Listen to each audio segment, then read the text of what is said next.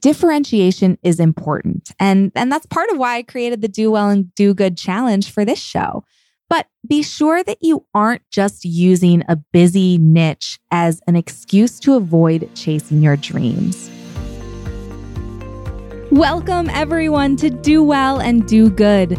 You're here because you have the desire to create financial freedom, but you also want to make a powerful, positive impact on the world. This podcast exists to tell the inspiring stories of men and women who have achieved both people who do well and do good. I'm your host, Dorothy Ilson, and I'm here to help you discover proof that individuals have the ability to make a massive impact. Welcome back, everyone. This is episode 31, and I am so excited to have you here for another one of these mini episodes of the Do Well and Do Good podcast. Before I jump into today's topic, if you have been enjoying the show, it would mean the world for you to take 30 seconds to rate and review on iTunes or wherever you are listening. Your five star reviews go such a long way in helping new people to discover this podcast. And I would just love your help in spreading this message really as wide and far as we can. Of course, as always, if you love this episode and find value from it, then share it with one or two people who you think might find value from it also. Now, without further ado, today I want to debunk one of the big limiting beliefs that I think so often holds us back from doing something that we want to do. You might find yourself in a position where you, you know, think of a side hustle you're interested in, or there's a product you want to sell, or a blog you want to start, a podcast you want to create. And then you'll go onto Google, you'll search for, you know, this idea and you'll see that someone else is already doing it. So often this just, you know, it's it kills your enthusiasm and it causes us to just stop dead in our tracks and give up on the idea. I want to encourage you not to do that. But first, there is an important caveat, which is that it is important to niche down. Look, it's always going to be easier to find success in a niche when it's not flooded with hundreds of other people who are trying to do the exact same thing. But if you have an idea that you are just over the moon excited about, and then you see that someone else is already doing it or doing something very similar, that should not be an immediate stop sign, do not proceed.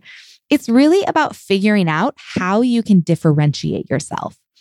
I just finished recording a podcast episode with James Swanwick. James is an amazing guest, former ESPN Sports Center anchor, um, really remarkable, inspiring guy. And you won't be able to hear his interview until the first week of January.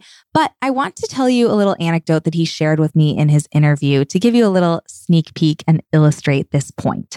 See, James is the founder of Swanwick Sleep, and they sell those blue light blocking glasses that you might have seen, um, you, you know, somewhere on the internet. So basically, the idea is that you wear these glasses in the hour before you go to bed, and it blocks the blue light that is coming to you from your computer screen, your phone screen, your bathroom lights, your television. And that is what signals to your brain that it's nighttime and that your body should prepare to go to sleep. When James discovered these blue light blocking glasses, there were already dozens of companies that were selling these. But he noticed one really important detail, and that was that no one had actually made them fashionable. See, all of the options that were on the market at that time were these really like clunky, um, you know, almost goggles that were just bright orange, and there was there was really um, nothing out there that someone would be interested in wearing really in their own home, let alone in public. And so James had this idea, you know, what if we put blue light blocking lenses in stylish glasses, you know, almost like Ray-Ban style. He went ahead and actually did that. And in the first 12 months, James sold over $1 million worth of these glasses. That is the power of differentiation. That's the power of taking something that's already working, a product that's already selling, and just making it a little bit better. Now, I want to give you a second example that is very, very different and very personal to me. And it is all about why I almost didn't create this podcast. See, I had been wanting to start a podcast and I had come up with the concept for this show. I'd come up with the name Do Well and Do Good. And I was just so excited about this. And I knew that it was now or never. You know, it was time for me to move on this idea and create this. So, what I did was I explained the concept to a good friend of mine, Travis Chappell. Travis is a very successful podcaster. He runs the show Build Your Network, which is an absolutely incredible show you should definitely check out. But when I explained Do Well and Do Good to him, the first thing he said was, Oh, it's like Chris Harder's show. Now, at the time, I had never heard of Chris Harder. Uh, you may recognize that name if you heard episode 24 of this podcast, because I was actually fortunate enough to have Chris on the show. But at the time, I didn't know who he was. And when I looked him up, I discovered his podcast, For the Love of Money. For the Love of Money is a massively successful show. And what I realized is that it's basically the exact same concept as mine. This idea that I had in my head, this vision of do well and do good, someone had already created it. It was Chris. And so this just started the talk tracks, you know, going crazy about how, you know, I couldn't do it. It already existed. I listened to Chris's show and it was, of course, amazing. And so I thought, who is ever going to listen to my podcast when this other podcast already exists? Now, after some encouragement from friends and mentors, I decided to push forward anyway and create Do Well and Do Good.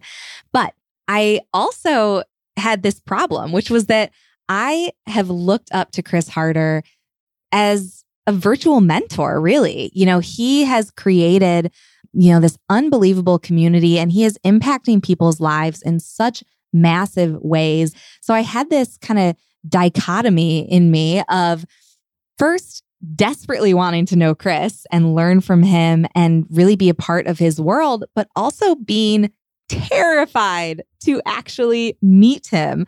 I was terrified because I thought the second that I explain my podcast, I explain do well and do good, he's going to think I'm copying him. He's going to he's going to be pissed off. He's going to say, "What the heck? You know, she discovered my show and then she created the exact same thing." This really had me dreading the idea of ever actually meeting Chris in person. Fast forward several months, I launched the show and I was going to the Thrive conference. And Chris was there. He and his wife Lori were actually speakers at Thrive. And right as they were leaving the conference, I was with Travis, who I'd mentioned before, and he um, knows Chris and Lori. So he actually grabbed me, ran up to them, and went to introduce me. Now, I told Chris and Lori, you know, what Do Well and Do Good was about. They immediately said that they loved it. They both offered to be a guest on the show, and I ended up interviewing Chris. After the interview, we were, you know, just chatting a little bit once I pressed stop record and I got up the guts to admit this to him, to basically tell him that I almost didn't create this podcast because I saw for the love of money and thought, oh my gosh, you know, it's already been done. And Chris's advice really stuck with me. He said, Thank goodness that you didn't let that stop you. The analogy that he gave me was that it would be like Chevy not making cars because Ford was already making cars. Chris explained to me that everyone has their own voice and people will resonate with different shows. They'll resonate with your specific way of delivering your message. See, differentiation is important. And, and that's part of why I created the Do Well and Do Good challenge for this show. But be sure that you aren't just using a busy niche as an excuse to avoid chasing your dreams. When all else fails, there's a Steve Martin quote that I first heard from Travis when he was coaching me through my podcast launch, and it's stuck with me ever since.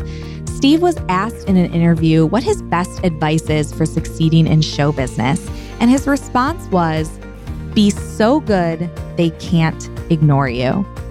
And my friends, it really is as simple as that. Thank you so much for tuning in, for listening to this episode. It really does mean the world to earn your time. And so I appreciate you, and I will see you back here next week.